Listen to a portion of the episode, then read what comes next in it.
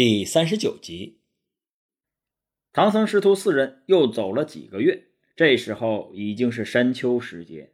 可唐僧师徒越往前走，越感到热气蒸人，而且这草木越来越稀少，最后甚至都没有了植物。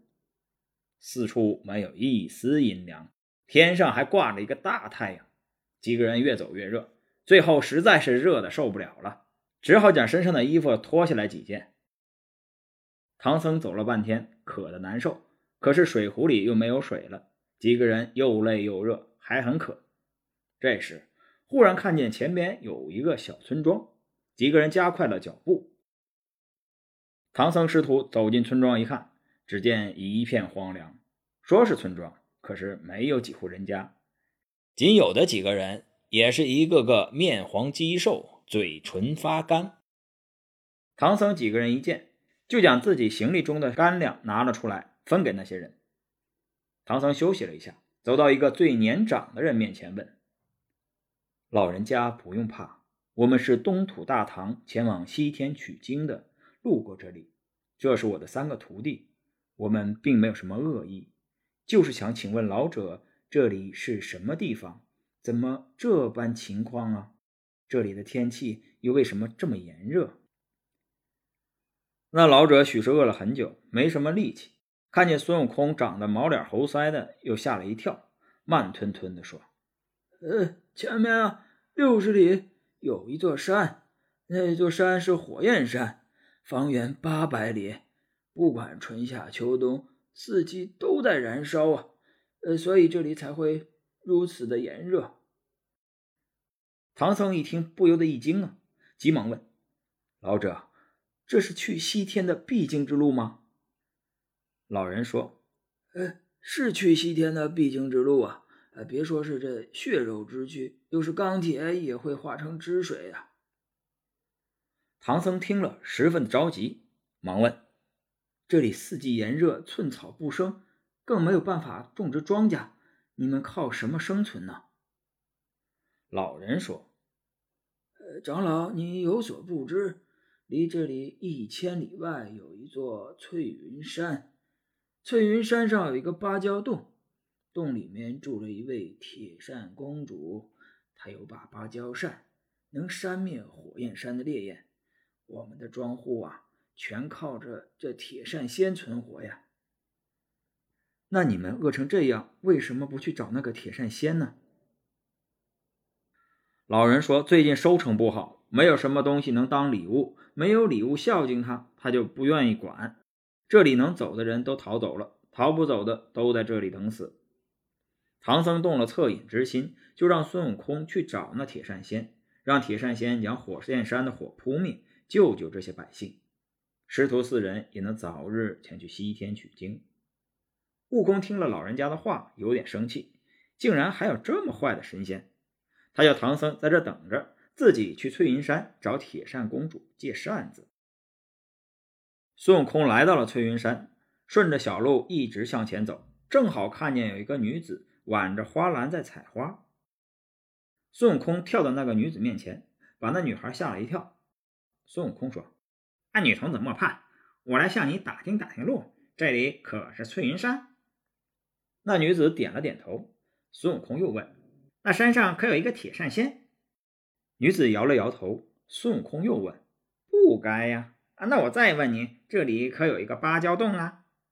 女子一听，顿时来了精神：“芭蕉洞有啊，那是我们大力牛魔王和铁扇公主的住所，没有什么铁扇仙呀。”孙悟空一听很开心，牛魔王是自己结拜兄弟啊。可又转念一想，自己刚刚把红孩儿送到观音手下做善财童子。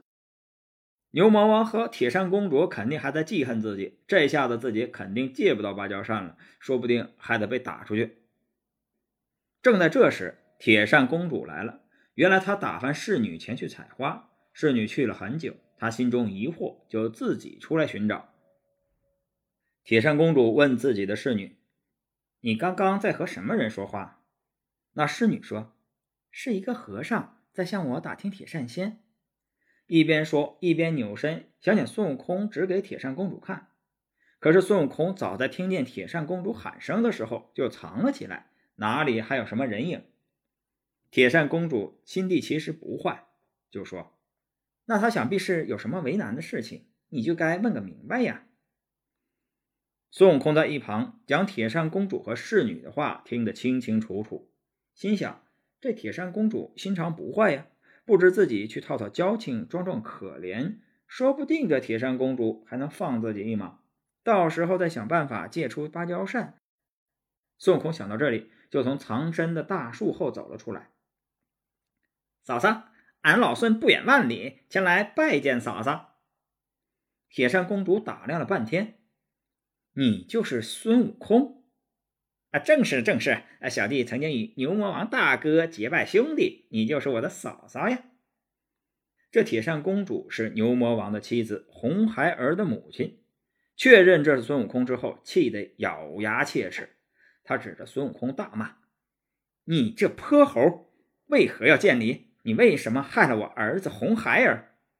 孙悟空一听，连忙喊道：“嫂嫂，你错怪我了。你孩子现在在观音菩萨那儿做善财童子，日后必成正果，与天地同寿。你这个做母亲的应该感谢我，怎么反倒责怪我呀？”铁扇公主怒气未消。你这猴子，害得我们母子难以相见，还说什么谢你？看剑！说着，举起剑朝孙悟空砍去。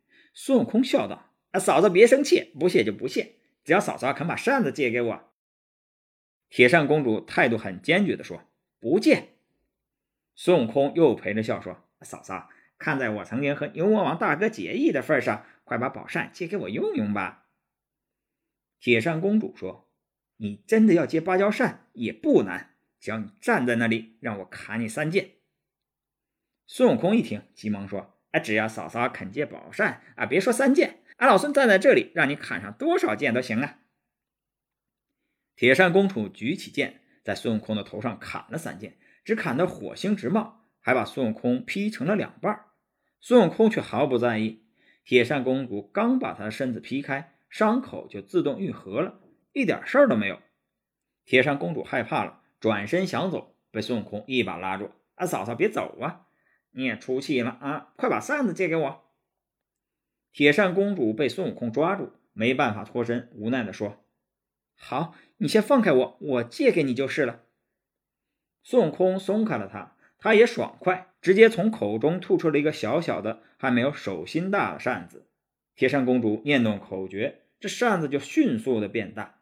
铁扇公主直接对着孙悟空一扇，孙悟空就被刮跑了。本集播讲完毕，感谢您的收听。